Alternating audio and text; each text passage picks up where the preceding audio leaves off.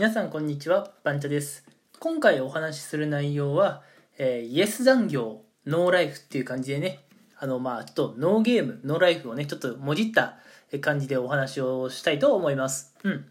あのまあ本当に結論を言ってしまうとあの世の中ね働いている方社会人の方サラリーマンの方、うん、結構いらっしゃると思うんですけどね。うん。やっぱりねこう残業をしていると自分の人生はね、え、自分の思うようにはね、送れないなっていうのを改めて思います。うん。皆さんは残業ってしてますか？うん。まあもちろんね、皆さん残業はあんまりしたくないんじゃないかなとは思うんですよ。いや、お仕事がね、好きな方だったら残業したいのかもしれませんけれどね。うん。ただやっぱり、あのー、多分多くの方がね、残業頑張っても、あまりね、こう残業代がもらえないとか、昇給がね、望めないとかっていうこともあって、残業に対してね、結構マイナスイメージ強いと思います。うん。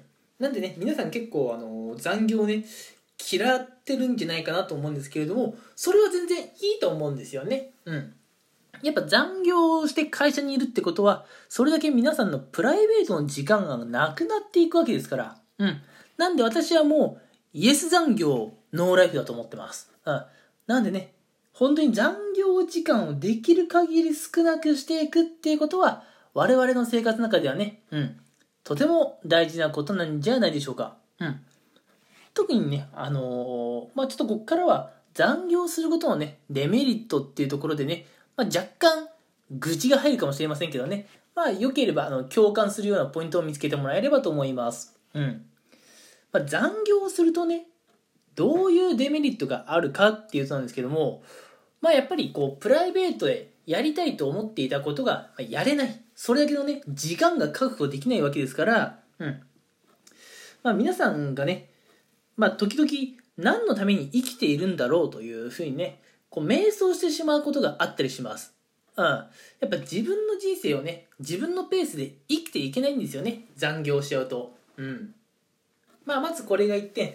あの残業するデメリットですし2点目に残業するとねやっぱり結構疲労がたまるんですよ。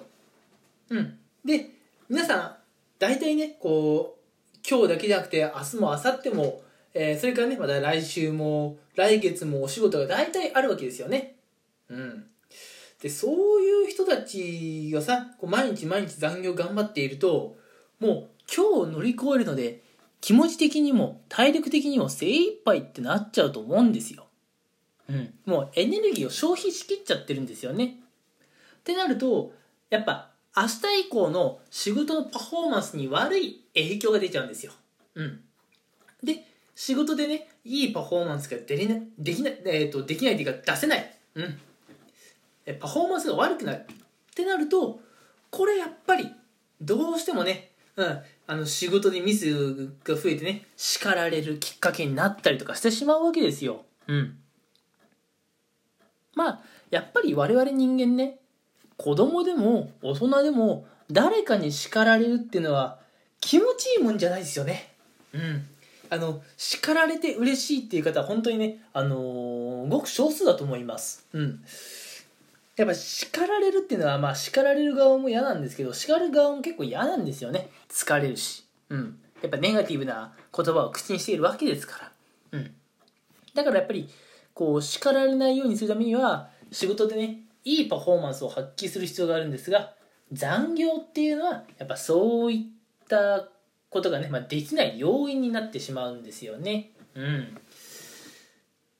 なのでね本当にまあ残業ってのはするもんじゃないなと思うんですね。皆さんはどうでしょう？残業に肯定的か否定的かは分からないですが、まあ、私の勝手な予想だと残業に否定的な方が結構多かったりするんじゃないでしょうか。はい。ということでねうん。まあ今回はもう本当に短めにしようと思うんですけれどもやっぱり私に限らず皆さんねイエス残業ノーライフだと思うんですよ。うん。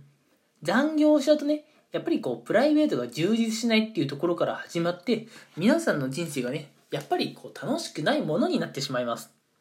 なので皆さんがこう自分の生きたい人生を歩んでいくためには残業を極力しないという選択肢をねえー選んでいく必要があるんじゃないかなと思いますといってもね日本の会社のほとんどが残業をねしているのでなかなかそういうのって難しいとは思うんですが、うん、まあ日々ね残業しない努力だとか残業が全くない会社に飛び込んでみるとかあるいはねもう自分で働く時間とかをね完全に決めれるような職業にね、まあついてみるとかまあいろんなことをね選択肢として、えー取り入れてみる必要があるんじゃないでしょうか。